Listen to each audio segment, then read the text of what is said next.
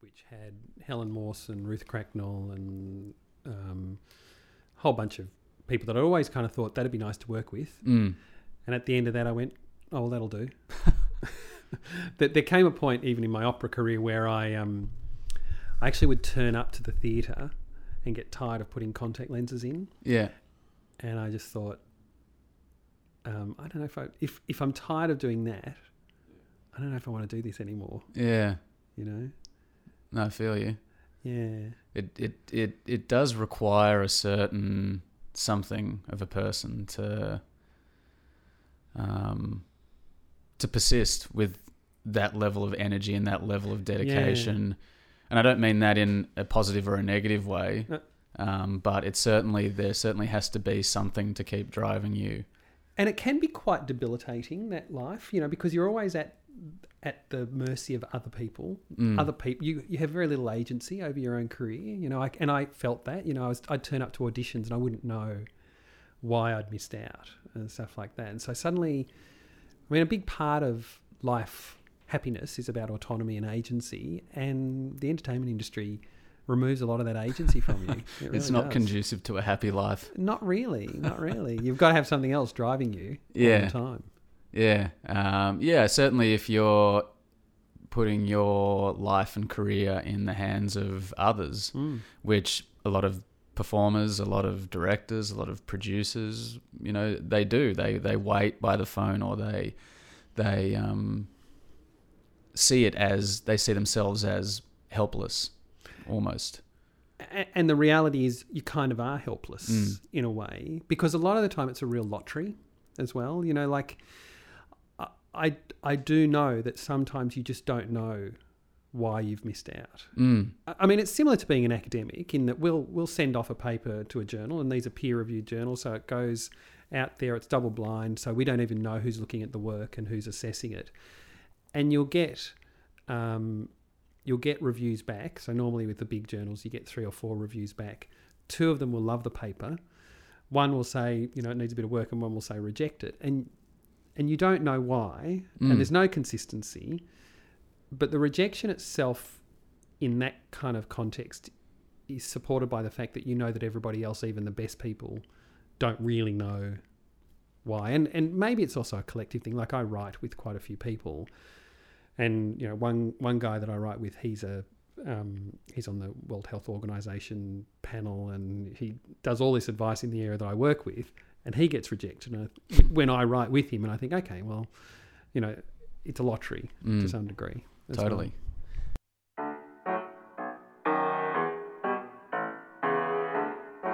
Hey friends, sorry about the delay in the release this week.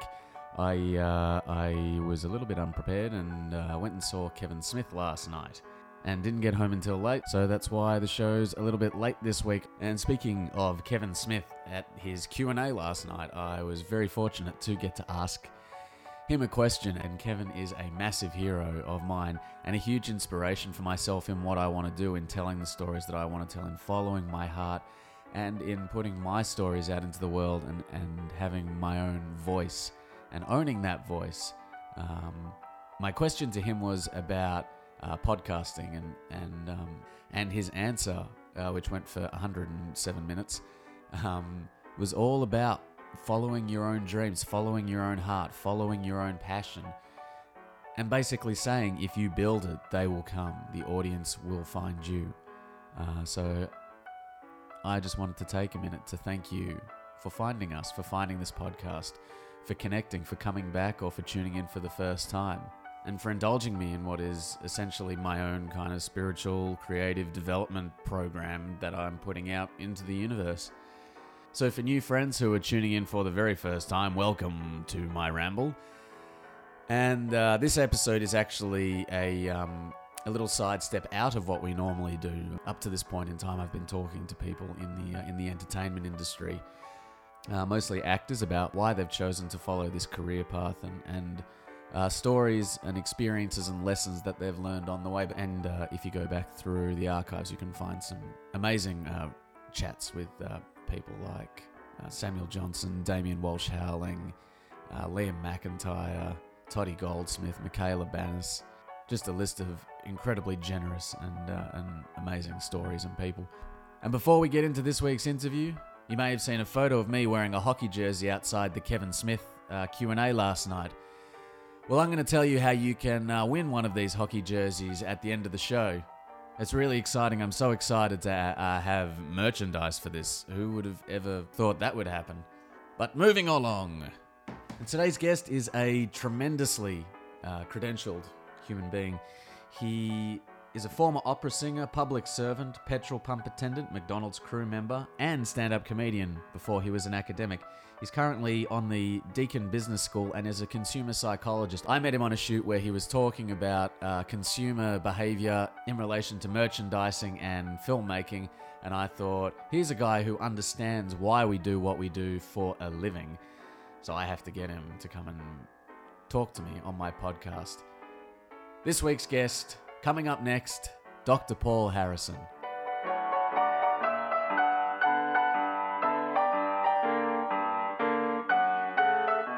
Just super excited about today's uh, podcast recording. It's our first divergence away from the entertainment industry. I'm here with Dr. Paul Harrison, who was uh, an opera singer um, until 1997, as you may have just heard him saying. Uh, he has then gone on to become a doctor in consumer psychology. Yep. Um, I met Paul. Uh, I was doing a shoot for the project not long ago, and just in listening to the way that he was talking, I knew this was someone that I really wanted to talk to on air, um, because essentially what you do is understand why people do what they do. Mm. Um, and that's deeply fascinating. And what so what was the moment then for you where you went you diverged away from opera in 1997, and then when I want to move into consumer psychology? Look, uh, it's so interesting because uh, um, it wasn't like a, a judgment that I made. I, I got to a point where I thought, I don't know if I like this life as well. And I, I had two young kids. And not that that's the issue, you know, that I had kids that I decided that I wanted to do that. There was, there was just this sense that, um, well, to, to go back a bit, you know, when I was learning opera, when I was studying opera with an extraordinary baritone, Ron Maconaghie, who was quite famous and you know taught Pavarotti and people like that. You know, so he was pretty amazing, and he was one of the Australian, one of the great Australian baritones, and he was my teacher. And when I finished studying at the Victorian College of the Arts, you know, I did. I just said to him, "What do you reckon? You know, will I have a career as an opera singer?" And he said to me, "You'd probably have quite a reasonable career in Europe as a chorus member." Or as a, a, a minor soloist, but I don't think you've got the bulk and and the body and maybe not even the voice to be a star and and i guess that's kind of it was great that he said that but it's kind of confronting to be told Yeah. that you're not going to be And how old would you have been then? um 22? uh no because i came to it late so i was probably about 27 28 Okay. kind of thing and i'd moved to melbourne to study at the vca with him it wasn't bad it was kind of you know for, for a lot of people that's actually really positive Mm. advice, you know, to be told these things. But I guess part of being a performer is that you actually do think that you're going to be the one, Mm. that you're going to be a big success. And that was kind that was a moment. I think I think life is moments as well, or choices, you know, are a collection of moments. I think, you know, the the birth of our first child, my you know, my wife and I our first child was a moment where I was just went I wonder whether I can sustain this but at that time I had a contract with the Victoria State Opera, so life was pretty reasonable and it was a regular income and stuff like that. Um, but then there kind of came points where I, I don't know, a lot of people have this, you know, you set these goals, these objectives in life, and you think, you know, I want to achieve these things. Mm. And really quickly, probably over a period of about one and a half, two years, all of those things just got ticked. You know, these these amazing things. And and again, it was like, you know, I'd wanted to sing next to Yvonne Kenny, who is a, you know, I had a massive opera crush on her as well. And within six months of um, of joining the Victoria State Opera, I was standing on a stage next to her, kind of thing, singing. And there were just a lot of moments where I just went, maybe this isn't for me. And then I'd look at the friends that I went through um, Victorian College of the Arts with, VCA with, and see them, seeing them grappling with the gigs, getting gigs, getting work. And I maybe there's a little part of me that just wants security. I kind of know that as well. And I thought, okay, what can I do that gives me security? And um, and not not that you'd go into academia for security, but there was just this sense of what do I love doing. Um, I do remember a Sunday afternoon, you know, in, in our one bedroom flat in Clifton Hill, sitting down and kind of mapping all the things that I wanted to do. And it's interesting actually because, um, you know, my, my partner, she said, What do you want to wear to work? You know, and I, and I went, oh, okay, that's that's a good Ah. way to think about, you know, what Mm. you want to do. And then she said, well, what do you want to do in your day? And we kind of did this map of things, and then we found these jobs, and then um, an offer was made. Oh no, there was an ad in the paper that kind of said they needed an arts and entertainment management lecturer at Deakin University. I'd never taught. I'd studied arts management, but I'd never taught it. Um, and then I applied for it. I'd been running a dance company in Canberra, and I, I applied for it and got it. And then after a year, I was told because I didn't have a PhD, I couldn't keep the job. And so I went, okay, I have to do a PhD.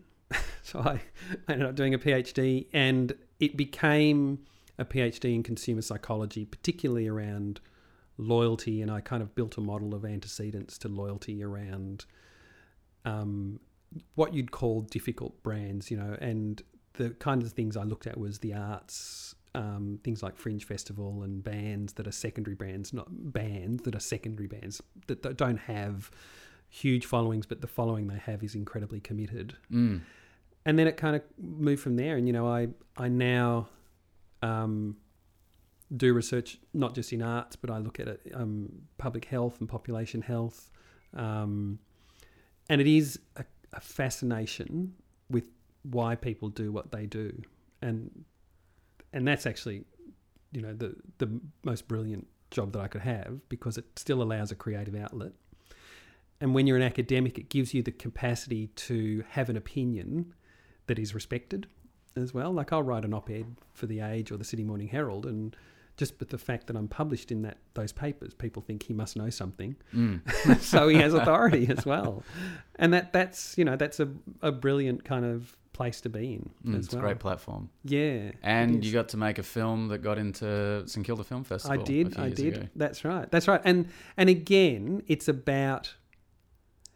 Well, for me, it's always been about what do I love doing, and how do I then hold on to that security of the job, continue to do what they they want me to do at Deakin, but also do the things that I love doing. And so, you know, writing and directing a film, um, being able to kind of use the skills that I've learned in other areas to communicate. And I think that's the other thing that a lot of academics don't do very well is communicate. And that's, you know, why the project and all the TV stations often get me on is because um, I recognize that actually part of your job as an academic is to communicate ideas to people and challenge people and, and do that kind of thing. Mm.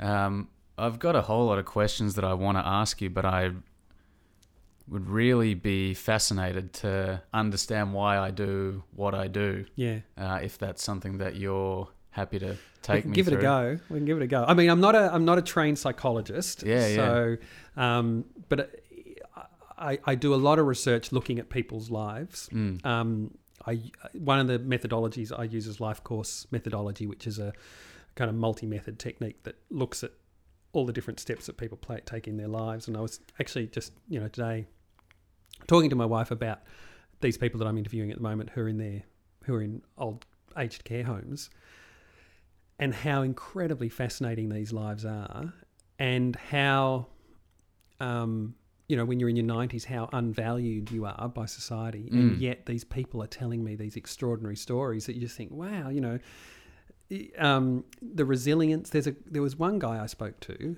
who was in his 90s I think and he was abandoned by his parents at 11 Wow. but you know he found his way through life and he is still incredibly optimistic at, in his 90s you Mm. know and i just think what is it about that kind of person who is alive i mean you know the statistics would say he, he shouldn't be alive Mm. or you know certainly w- would be pretty messed up and to me then it's what's really interesting is to look at to look at the anomalies, to look at the things outside of what is exciting and different, but also to look at the ordinary in life as well. I think that's you know talk you know if we have this conversation about you, it's it's also about not just the the path that you take, but just the thing, the ordinary things about your existence that led you to where you Mm. get to as well. Yeah, right. So, yeah. Mm. So you're 30. Yeah, I'm 30. Just turned 30 uh, in December of last year. Right. Um, I'm a filmmaker. I studied, uh, came from an acting background. Um, I studied in high school and I thought this is what I want to do. I want to be an actor when I Mm. grow up. Uh, I Hmm. mean, anyone who's uh, anyone who listens to this podcast knows that one of the things that I ask a lot of people is when was the first time that you can remember entertaining people or invite, you know, and where you get that feedback that Yep. Triggers something in you that goes, this is feedback that I want for the rest of my life. Yep. Or this is, I want to have this, I want to give this for the rest of my life. Um, and I have such vivid memories of orchestrating. I have a large uh, group of cousins Right. orchestrating my brother and my cousins in plays and um, and uh, you know little shows that we would do for our family at family gatherings and things like that, and feeling that thing of the the directing and the writing and the performing and all of this, and and just feeling a connection to that. Mm. So yeah, wanting to be an actor when I uh, when I finished school, and then I became a little bit jaded with that. Pretty young, uh, you know, I was 19 or something when I was like, "Fuck this." But it wasn't that it wasn't a fuck this. It was I want to learn how to take control of this situation. It was so I went and studied film, Right. and did that for four years, and then I came back to acting after a few years out in the film world doing crew crewing stuff. Made a few short films came back to acting, went to a drama school in Melbourne, then went and studied overseas and did that for a while. And then when I came back, went back to filmmaking because I got a job uh, following Samuel Johnson around on a unicycle, um, making a documentary on this amazing charity event that he did um, called Love Your Sister, Oh, yeah, yeah. um, which incidentally was how I started working with the project. Right. Yep. Uh, and yeah, have just can sort of continued. It's like there's just cycles of Yeah. acting and filmmaking. Um, and now I'm at a point where I'm starting to go, well, maybe I don't. Maybe it's not the the actual filmmaking or the acting that I'm connected to. Maybe it's inspiring people and um, connecting to people on a human level. Um, that's really what's been driving me to this because you know, I look back at some of the things that I've done and I go, oh, don't want to, I, I wouldn't do that now. Mm. I wouldn't make that short film now. I wouldn't, you know, I'm, I'm not interested in those sorts of things now. Now I'm interested in a more, um, like this, you know, Yeah. doing doing this sort of podcast, really asking questions and understanding and seeking information uh, on a an intellectual and a spiritual level. And do you reckon that that that this idea of you turning thirty has forced the issue a little bit, Uh, or has it been hanging around for a while? I think it's been hanging around for a while.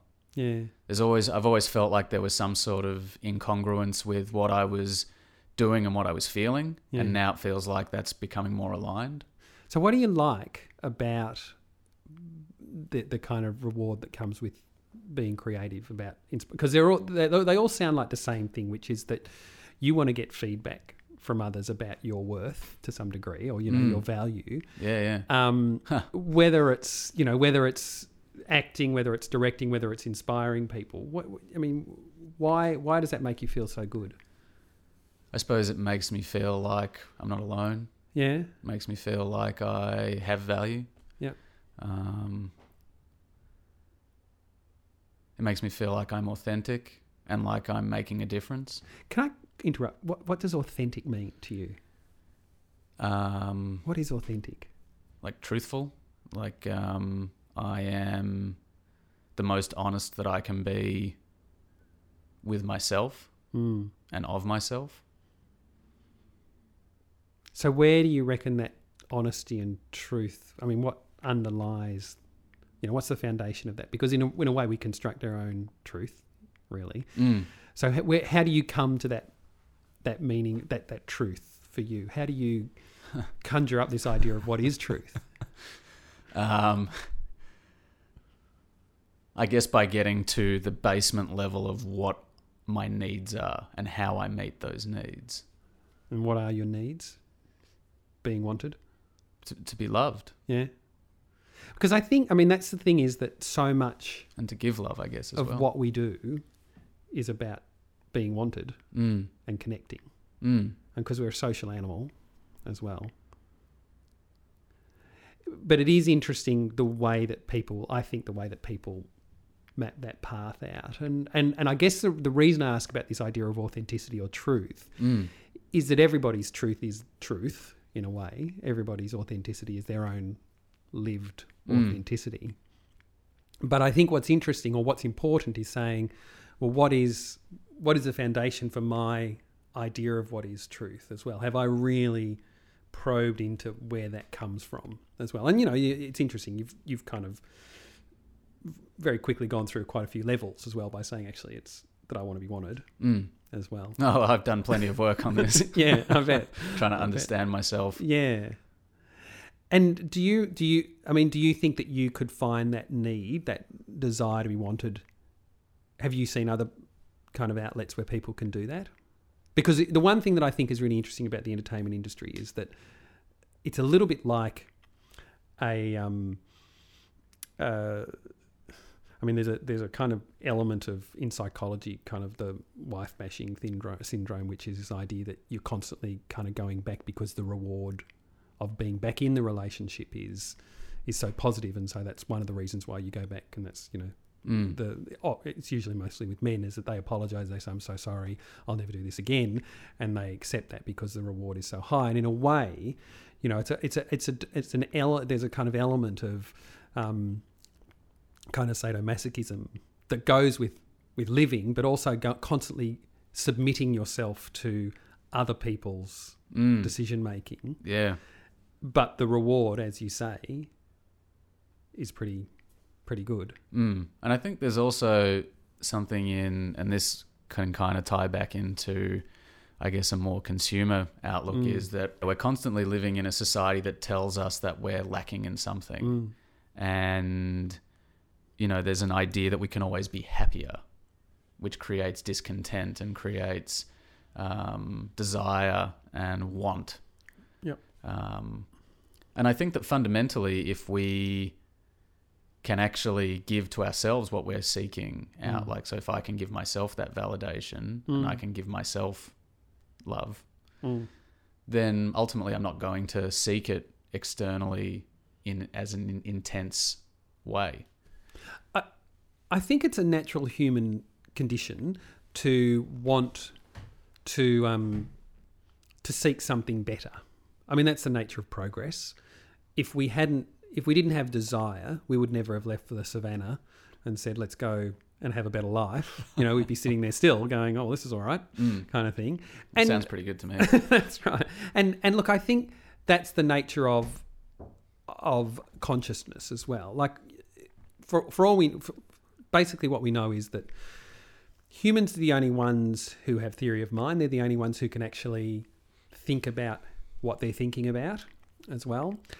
And so we kind of grapple with these existential questions the way that a shark who attacks Mick Fanning doesn't. it just attacks him Yeah. and moves on Gets and, punched and gets punched in the back or whatever it is and goes, ouch, I'll keep looking for food. Whereas, you know, if that shark had a human brain, it'd be going, you know, why did I do what I do, did? That was the wrong thing to do, and contemplating all of these things. Mm. I mean, consciousness is a really um, uh, the stuff that I research as well. I mean, one of the areas that I research in is kind of why why people um, think that that they understand what they think, um, and particularly when I'm doing work for politicians or, or doing work that will feed into policy and stuff like that. A big part of that is this folk psychology, this idea that I can be conscious of the things that motivate me, that move me through the world. So, um, you know, these are essential questions that have always been around for humans. You know, Mm. how how do I live my life in a way? And I think you're on the right path in to say, well, I mean, it's qu- it's quite confronting to be told you don't matter. You know, in reality, your existence is meaningless to some Mhm. degree. You, you you could be here, but you don't. If if you weren't here, it wouldn't matter that much, and that's Mm. again confronting as a human being. I'm having an out of body moment. yeah, it, it is confronting, you know, to come to terms with this idea that your existence is based on a whole bunch of random events over millennia. Mm. That's confronting. Um, it's confronting to kind of be, t- be kind of recognize that um, you even being alive now and living in Australia and talking to me is again a whole series of random events Yep. that there was nothing in the universe that kind of played this out, and that when you die, I mean, you'll be remembered by many Mm. people in their hearts and loved and all of that, but it won't matter that much, you know, in the scheme of things. Mm. Um, and so what we do is that we say, okay, how do I how do I get some meaning out of that? And I actually think by by recognizing right now that I need to um, kind of live in the moment in a positive way is actually the best way to get meaning. I mean, um, Heidegger kind of talks about being. You know that you actually being is is a really critical part of existence Mm. rather than constantly thinking about what I would like to be, it's actually being is is the way to do it. And um, the thing that I've constantly come up against uh, in the work that I do is, and it's kind of a bit of a divergence, but is this idea that because I have a brain, whoever it is, you know, whether it's premier or the prime minister or the speaker of the house or whatever, because I have a brain, I can then impute onto others how they how they'll behave. Mm. When in fact, um, everybody everybody's lived existence to that point is there, there's similarities, but they're all different as well, and there are so many variables that influence why you are where you are, but also then influence human behaviour. And I think that's the thing that I fascinates me all the time is to say how do we how do we kind of understand all of the different bits and pieces that get you know Alistair to where he is, but also how can we um, map out some kind of path so that he has some kind of happiness in his existence in the here and now Mm. as well. And you know, to me, to me, I guess what I've adopted personally is this idea of a kind of a yes, let's kind of perspective, which is, you know, have a foundation of of, of something, and for me, it's always about security. But then say yes, let's to opportunities as they arise, and then to some degree to say, you know, when do you pull the plug? And I, and again, as a human being, humans find it very difficult to kind of pull the plug Mm. because again in psychology there's this thing called investment theory. The more you invest in something the harder it is then for you to pull out of of that. And that's why people stay in you know bad relationships for long periods of time. That's why people pursue careers and you know get to their 60s and go well that was a bit of a bad idea kind of thing. Because again you know you've put all of your heart and soul and your Yeah. ego into it. I mean to even say hmm, you know these last 40 years were a bit of a waste of time is an attack on your ego Yeah. in a way. It's saying Massive. you're a bad decision maker and you've been making bad decisions for 40 years. So uh, to me, it's I un, I'm very empathetic to people, you know, whatever path they take. And so I'm not. One of the things I I like to think is that I don't judge people for the choices they make, um, but I like the idea of of people thinking about the choices they make, but then um, even questioning their own thinking, I think, is important Mm. as well. Yeah, uh, certainly. If there's one thing that I do, it's try and question and understand everything that I do. Um, But don't overdo it. I was going to say for, for better or worse. Yeah.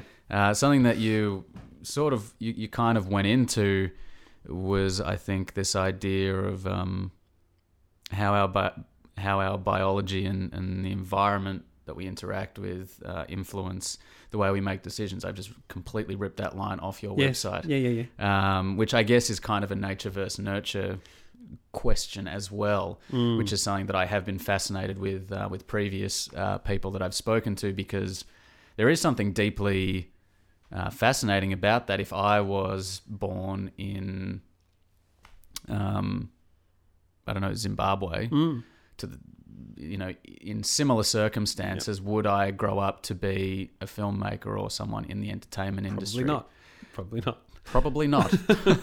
but I that's the thing that really does fascinate me is that to me it's it's part of it is that random events you know that that's no, not even biology or environment you know that's just a whole series of people found each other attractive enough over time to get their gear off and do the rude stuff the no pants dance. that's right to get to to you know make me exist Mm. in Australia at this you know point in time. Now, just recently, you know, I found out something about my heritage that I didn't understand, that I didn't know, that my mum kind of kept hidden from me um, for a long time, which has kind of not changed, but made me think, wow, you know, if if I had known that, or if our family had taken a different path. I don't know how I would have turned out. So I kind of found out that my great grandfather was an Indigenous man, you know, Oh, wow. and so, but I've I've lived as a white person of privilege all these years. Mm. I, I mean, I don't know whether I don't know how that would have turned out, but that's quite a dramatic turn of events Mm. to be told. You know, when you're 48 and in Berlin on holidays, and your sister says, "Hey, did you know?" You know, um, and we're still investigating it. Um, but you kind of think, wow, you know, a completely different path because you know Indigenous people have I don't know what it is. Is it ten or fifteen years less lifespan than white people? Oh, really? In I Australia, um, I, I- it might even be more. I might, you know, I don't know what the numbers are. Um, they're more likely to be in prison. All these kind of things.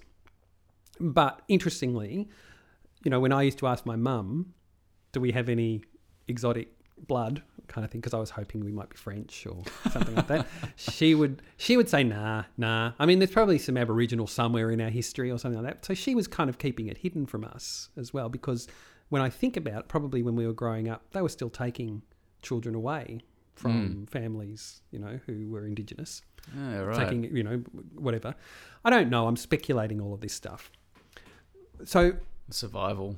so this whole idea of these random moments and events and for me it's not necessarily i was going to say sliding doors but not really that that you just take this path does tend to map out how your life ends up.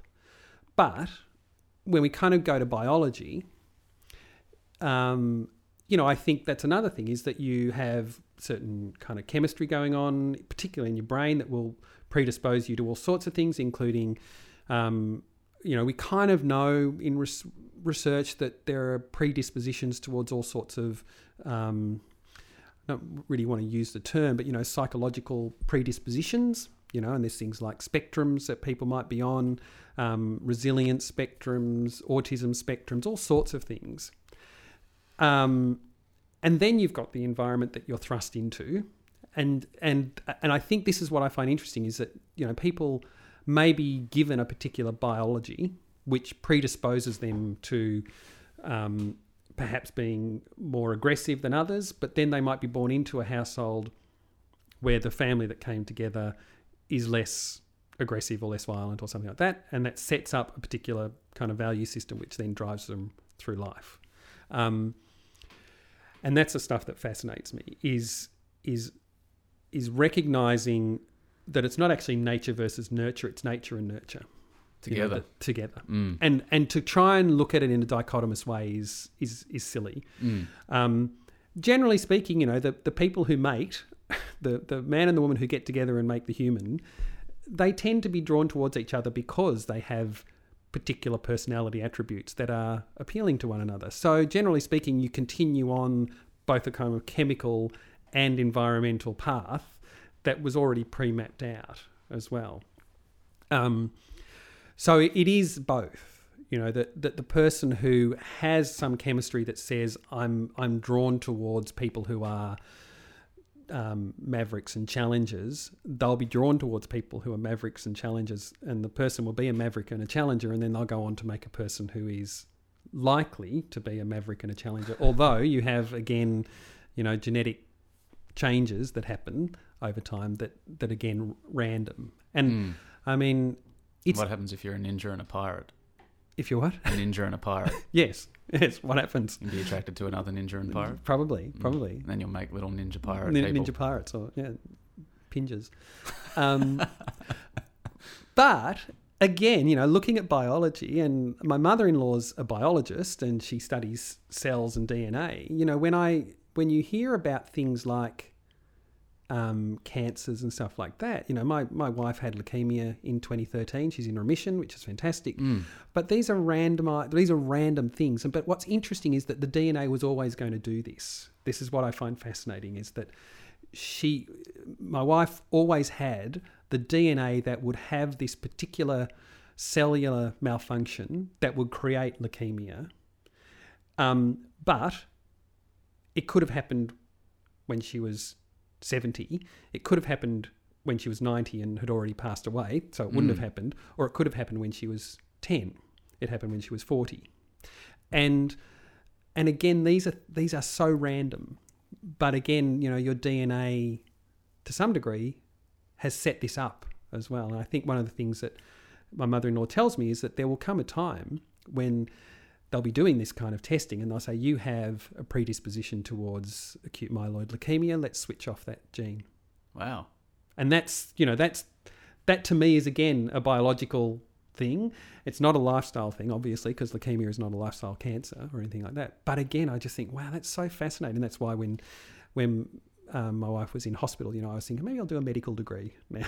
like you're surrounded by doctors and things like that, and I thought, okay, I'll look into it because, and then I thought, no, I don't know if I could do six years of. It's a, it's a, lot more time in uh, in university. That's right. That's right. um, yeah. that's something I uh, dropped into my brain there for a second. Oh, um, what are your thoughts on? Uh, I was listening to something talking about being, uh, uh, you know, in say 30 or 40 years, people being able to download their consciousness, Mm. um, uh, and this as a kind of way of living forever. Yeah. Um, I, I think I'm from the school of consciousness and the brain being kind of two different things. It, it is interesting because I do a little bit of work in artificial intelligence and neural networking and stuff like that. And my my at the moment my sense is that I don't think we will ever have computers that have the capacity of the human brain. I mean, the brain itself is incredibly flawed, um, and uh, most of the work I do looks at these biases, you know, Mm. of, of, of human decision making. Um, but it is also extraordinarily complex in a way that a computer could never be. And and the reason is that a computer kind of works on the process of of a whole bunch of different bits of information being you know saved and then um, recalled. And that's kind of how the brain works except the brain has all of these kind of synaptic connections going on and links that are happening outside of our control. We don't know when we're making these synaptic links and when we're making these strong memories and things like that. So my suspicion is that I don't know if we'll ever be able to download our consciousness. um, the whole brain in a vat thing. I mean, again, you know, philosophically, you know, the brain in a vat thing, we might all be kind of part of the brain in a vat. You know, the brain in Yeah, a vat yeah. kind of theory. I Um, don't, I don't know. The oh, you don't know the brain in a vat No. theory? Um, there is a philosophical theory that basically it's it's it's the matrix or or something like Okay. that. That you know, basically that none of us exist. There's a brain in a vat somewhere that is feeding us our consciousness, our our existence as well. You know, Having another out of body experience. that's right. You know, um, a little bit, and and you know, I I think they're the kind of philosophical things that that are really interesting to grapple with from time Mm. to time. Um, but like you say, you don't want to grapple with it too much because you will have out of body experiences. yeah. Um, and it's the stuff that fascinates me. You know, I'm, I'm really interested in things like, you know, Plato's The Cave, you know, this idea if you're only looking in one direction, you don't know what's going on behind you and you're looking at the shadows on the wall and you're thinking, you know, what's the world out like there? What, what's the world like outside kind of thing? Um, all of these different kind of things are- part of what consciousness is because the one thing that that we can do that computers can't, and I don't think they ever will be, is to make those connections um, that are completely um, obtuse that they they're so far removed from one another. Because if you think about it, in your moments of quietness, that's when you have your most creativity. It's when Mm. when you're not thinking about thinking that you have your most creative, and that's what the brain can do and computers can't. Um, no matter how uh, my sense is, no matter how well you program them, you you can't. Computers can learn things, but they can't be creative. Um, you can't even program creativity into it. And I know that I was watching Media Watch a couple of weeks ago, and they were saying that they've got computers, you know, doing journal, uh, like writing articles for newspapers and stuff like that now. Um, Jesus. yeah, that's right. And and to the point where you know when they test it on people, they can't people can't distinguish between when a computer writes it and when a human writes it. But again, what that's doing is even the even the process of taking a thought and putting it on paper is a process of moving from kind of an unconscious thinking to a conscious thinking or a reflective thinking as well. So to me, the test is the wrong test. You know, yes, computers will be able to write like journalists eventually, but that's not that's not how the human brain works all the time because it'll be the Mm. human brain that makes discoveries. Um, and and I think again, consciousness is far removed from anything that we will ever fully understand. Is it singularity? Is that the that's the theory of um, artificial intelligence meeting human intelligence? Yeah. And you don't think that'll happen? I, look, I, I listen a lot and I read a lot in the area.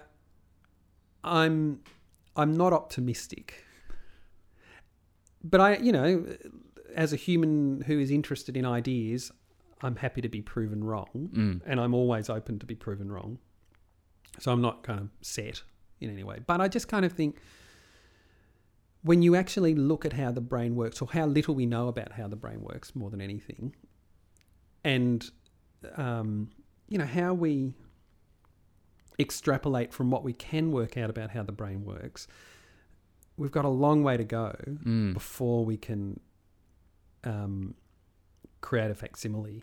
And there's also something so mysterious in a romantic sense Yeah. about what it is to be a living, breathing, talking human being that has a soul, that has individuality, uh, that can make discoveries, that can be out in the absolute bliss of wonder, Mm. um, you know, of existence, of the world, of a tree, a Mm. flower, a sunset, you know, which if artificial intelligence was able to replicate, it would kind of it's like it's almost a, a layer of wonder and almost innocence that would be completely smashed.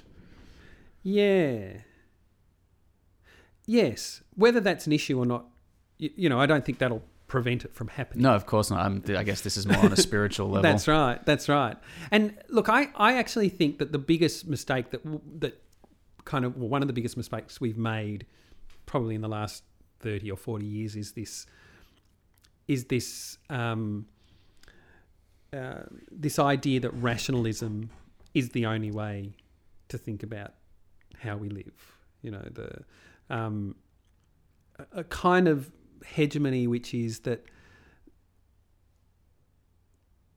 if if you can if you can be conscious of what it is that motivates you to do what you're doing, then you're in control. Mm. And in psychology, you know, there's a whole field um, of um, of psychology which you know is built around this kind of rational, you know, think your think your problems out and you'll be okay.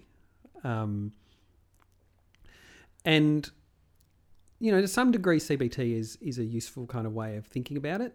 Um, you know, What is CBT? oh, cognitive behavioral therapy. So it's a cognitive, you know, thinking about things will help you yeah. to solve problems. But I think that there are other things that we don't fully understand. And kind of Freud was getting to it, but he got, got a bit distracted by penises and mothers and things like that. He was kind of getting to these unconscious motivations. Um, and to me, that's part of that mystery of what it is to be human. Is that there are some things that we do that we're not really conscious of why we do them, and there's a there's a whole kind of area of research um, that looks at this idea that um, part of the brain's role is to be this great interpreter, to actually, as we do something, to interpret it in a cognitive ways, to kind of use the frontal lobe, you know, the the kind of executive functions to say, and here's the reason why you just did that ridiculous thing. and then that what that means is that we feel like we're in control. Mm, it's the illusion of control. That's isn't it? right. That's exactly right. So, um, and we kind of see that again. I'm, I'm a bit hesitant, you know, to kind of look at things like um, fMRI scans, you know, brain scans and stuff like that, and say, well, you know, a person does this, and then the frontal lobe lights up, and that's the executive function because it's a little bit kind of post hoc rational rationalization. You know, we're saying, ah, now we understand it because that's what happened. You know, there was there was a bit of blood moving through the front of the brain there.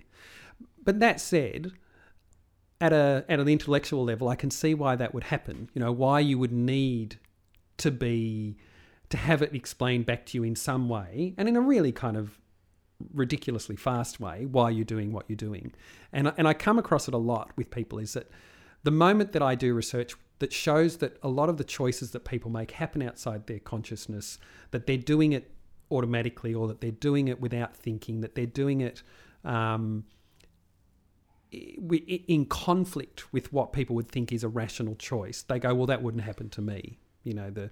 Um, uh, and, and I can understand why I get pushback. You know, I'll, I'll throw something on Twitter about, you know, an article that I'd written or something like that, or an article about, you know, people make worse choices with food when they're under stress and stuff like that. And people come back and say, I'd never do that, you know. And again, that's the brain explaining back to them that they're that they're they're in control, that they have control. When in fact, I guess for me, and maybe this is kind of coming back to our original therapy kind of thing, which is for me, it's always been about saying, if I accept that there is a whole bunch of things out of my control, um, I actually feel more more okay about my existence. Mm. That's me accepting the, um, I guess, the ridiculousness of existence as well. Is to say, well, these just, these are just things that happen. it's know? all part of the cosmic joke, isn't it? That's right. That's that exactly we actually matter, right. yeah, and that yeah. we're not going to die. and that we're not going to. Yeah, exactly. But that's a kind of to me that's an intellectual exercise as well. It's Mm. saying it's okay to be okay about randomness and unconscious decision making and go with it. Sometimes contemplate it. Mm. Well, harping back again to what we were talking about before, and, and this is something that I've been investigating a lot in myself as well as people around me, is this notion that you're kind of always operating on a subconscious level or a conscious level, depending on how much, I guess, investigation and work you've done on yourself. But you're either operating from a place of fear or a place of love. It's a pretty black and white way to look at things, I think, on one level, but on another level, it introduces a lot of uh, very complex shades of grey. Yes. Um, and I think, you know, when people are stressed or whatever, they're, they're operating from a place of fear. When they're more relaxed or accepting of the cosmic joke, so to speak, they're probably likely to be operating from a place of love. Um, is this something that you go into at all when you're starting to think about or going down this way of processing? Um, I, I guess I'd I'd put the I'd put the terms in in probably a more maybe not a maybe a more scientific kind of context. I'm which being I'm being say, crude in an emotional yeah, yeah, way. I yeah, yeah. That's right. And and, and where you're coming from is kind of right in that when you're under stress, generally speaking, you have less capacity to think things through in a conscious way. Mm. Um, when you're under pressure, when you're being emotionally engaged, you tend to rely on what we would kind of call implicit responses, the natural kind of responses. And so, um, and str- and I and I actually think stress and pressure and emotional engagement and things can come from all sorts of um, contexts. So, uh, and and the research would say the same thing. So you know, when you're in a group, you'll behave differently when you're in a group from when you're on your own. Um, when you're highly strung or stressed or in a hurry, you drive differently to you know to when you're not. And Um, with some more rage. that's right. That's right. um, when you're trying to impress a girl, um, you know, again, people behave differently. Um, there's interesting research to show that men drive more aggressively when women are watching. You know, Mm. and again, it's because you know to impress the chicks. Show them the feathers. But that's right. That's right. That's right. Um, and to me, then that is when people feel secure, when people feel like they have an understanding of something, even if they don't, but when they feel they have an understanding of it, they tend to make what we might call better choices, better decisions.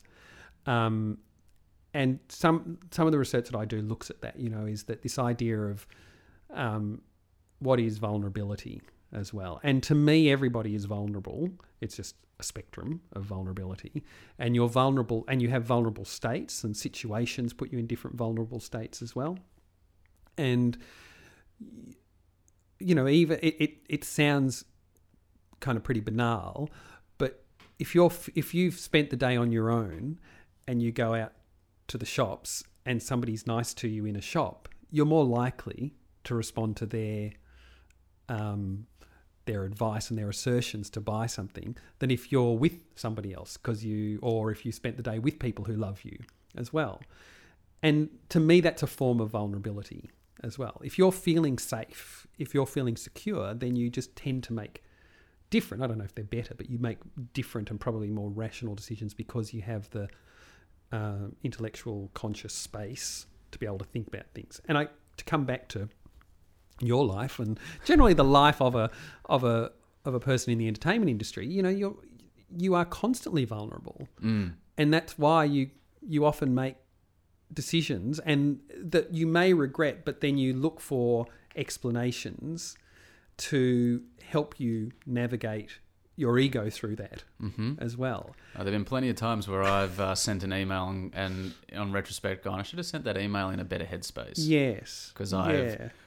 I'm feeling desperate because I need the job or I need the money or I want the validation or I want the connection instead of when I've been in a really content space yeah. and I the emails are f- you know far more um, just rational, uh, not reaching for anything. It's just you know a collaborate a, a collaboration or something like that. Yeah. And and we know from research that you can practice that Mm. as well, is that the more that you actually build up um, these things, the better you become at it. I think that's another interesting kind of thing. As as time has gone on, we've realized that while things like willpower, which, you know, we would say is a is part of what you're doing there, which is, you know, this ability to resist doing things in the moment Yeah. and when you're angry. You know, forms of willpower. Willpower, while it's still a finite resource, you can actually get better at it as you practice it. a and muscle. that's that's right. And it's re- that's you know that's a whole new part of the world of, of psychology that's only really emerging in the last couple of years. Is this idea that um, the more that you practice that willpower muscle, the more that you train it, Mm. the better you become at it. And what's interesting is that you can also use that willpower in a kind of analogous areas. You can actually you become stronger at resisting things in all sorts of areas the more that you do it. But you have to have those resources first. You know, you have to Mm. actually be in a good place to start practicing that willpower. And again, with me, I mean, I've done research in areas like smoking cessation and obesity and um, alcohol and things like that. And again, you've actually got to say, well, you know, how do we get people to that stage where they can start building it up rather than just saying to people, stop smoking or stop eating or stop drinking, which is kind of what government, you know, Yeah, the yeah. folk psychology that goes on in government is. You actually say, well, what are the underlying issues that prevent a person from having that willpower? Let's deal with them. And then let's give them res- the resources to be able to kind of solve these life problems as well. Um, it is, it is. I guess it's more about saying not everybody is on the same playing field, Mm. so we have to understand what field they're on. if I continue with that, what field they're on before we start telling them how to play the game. And that's uh, that's again a really interesting thing that I find in my research is that I'm constantly asked to kind of speak to panels and go to talk to government and all these things, and even just highlighting to them the kind of complexities, the variables that determine a person's choices. Um, you, you've got to overcome a person uh, a person's perspective, which is everybody just needs to kind of you know you know to, to kind of toughen the fuck up, you know, Yeah. because that's not how that's not life. No, you know, It's not. um, It's human beings with real feelings. that's right. That's right. And you, you do get a lot of that. You know, just tell people what they need to do and they'll do it. And Mm. and to me, the argument is always, what are we trying to achieve? How do we get there? Not here's the tactic, but how do we actually get there? And, and then let's different groups or different individuals or whatever will need different paths Mm. but it, it, to me it's what are we trying to achieve rather than what are, what's the tactic that we're trying to, Yeah. to use at the moment And I guess to go back to um, what you're talking about using, I guess, smoking or obesity as examples, what's the underlying issue that's causing people to do that? You know, what is is it? Is it a self esteem issue? Um, which I assume most of that is. Um, I, I, I would say most behaviours are normative. Basically, it's just what people do. mm, And you can see with things like smoking that it was a lot easier to be a smoker in the 70s mm, because all of the modeling was, well, everyone smokes. So it's a lot easier. I mean, this is again comes back to what it is to be human as well is to, okay, to fit in, I have to do these things. So much, again, of what our behavior is, is built around fitting in. So if, Huh. I think it was, what was it, about 55% of the population were smokers in the 70s. wow. It's now it about high. 19 or 17% or something like that. Mm. So it's really hard to be a smoker. So, you know, thumbs up to smokers. They're kind of pushing through and saying, oh, I'm Using that willpower. That's right. They're using that willpower and challenging those norms. Um, my grandmother actually told me because she was a smoker for twenty or thirty years or something, and she was telling me that she, when she stopped smoking, was when she went out for dinner one night with a whole lot of her friends, and smoking had gone out of vogue, Yes. and suddenly she realized that all you know because everyone had a little ashtray in front of them for their cigarettes suddenly she was the only one that was using the ashtray and that was the impetus for her to Yep. stop smoking i smoked for like 10 years um, and i stopped smoking because i found i found out that someone in my family who was of a reasonably young age had cancer and it shook me to my very core so Mm. much so that i went what the fuck am I doing? I'm giving I'm giving that to myself. Mm. And it's not as if we're in an age where people don't understand the consequences That's of this. right. I'm making a choice. Yeah. This is the consequence. Yes. Um, and I think that I have very strong willpower, so I was able to just samurai that and you know not do it anymore. Um, but I think, you know, I, I don't think I was using it. I was probably using it to numb pain from the past, and the habit of it was Yeah. uh, cathartic. And there's chemistry going on as well. and yeah, and the it's uh, a pretty serious chemistry going on in your brain. yeah, um, the chemistry of all that. But I, I I understand and I respect and I make no judgment of people who do still smoke. It's just I can't believe how stupid I was. Yeah. I i i- and it is interesting. I mean, I think like you say, people now completely understand that smoking is not a good idea. Um, I think the fact I, I remember when I was doing this study because I was doing it with some colleagues in the UK and I was at the Open University, which is in Milton Keynes, and I remember um, walking from one office to the other, and the smoking area at Milton at the Open University is out in a paddock. It's, it's just a concrete block out in the middle of a paddock. And so what they basically said is that, you know, you have every right to smoke. just, you know, we're going to make it as unpleasant as possible. You'll essentially be cattle. That's right, exactly. And and and that to me, you know, all of these things send signals. So you know, things like, uh, and I, I was doing, I was giving, um, I was on a panel at the launch of the Foundation for Alcohol Research and Education, their report this year, and they were talking about the the the 3am lockout in Sydney and how you know that's changed people's behaviour. And I said, actually, I don't know if the actual lockout will have changed beha- people's behaviour, but the fact that that the thing happened, that the premier came out and said this is a bad thing. All of these things are symbols to help people to work their way through the world and go, okay, this is not something that is acceptable anymore. Hmm. And it is interesting because you know I, I I have kind of connections with some of these royal commissions going on at the moment. And again, but the fact that you have a royal commission talking about an issue of say domestic violence or um, institutionalized you know sexual assault and things like that, it sends a message to the rest of the community to say this isn't acceptable anymore. And I think again, if we're talking about social norms, when governments or when when media, when anyone starts saying this is not a, a good thing or this is a good thing, what people are trying to do, because we have limited resources, is navigate their way through the world and go, okay, if they're talking about this on the project and that there's a Royal Commission about it and that the Herald Sun is writing about it and whatever, whatever, whatever, maybe this is something I should consider. I mean, I'm kind of over emphasizing the conscious process of that. Mm. Most of it isn't conscious. It's just that we're busy thinking creatures. We're taking in information and we're saying, what do I need to do to have a life. And we're 100% suggestible. Uh, pretty much. Mm. Although we wouldn't know, we wouldn't like to admit that. No. We're kind of suggestible in the, I think, in the context of what it is to be a human being and to be conscious Mm. as well. You know, that whole idea of, um, if it fits in with our view of how we want to be seen, and maybe that comes back to your idea of, you know, this idea of what is truth and authenticity. Well, Is- look at you bringing it full circle. I know, I know, because I think truth Yeah. is is your own construct of what your truth is. Yeah. It's no it's no absolute. It is actually you saying, well, what is It's totally subjective. what is that's right. What is my perspective of my truth so that I can work my way out in this world and have something, you know, akin to an existence. Mm. Bloody hell. Yeah, sorry My about that. mind just exploded.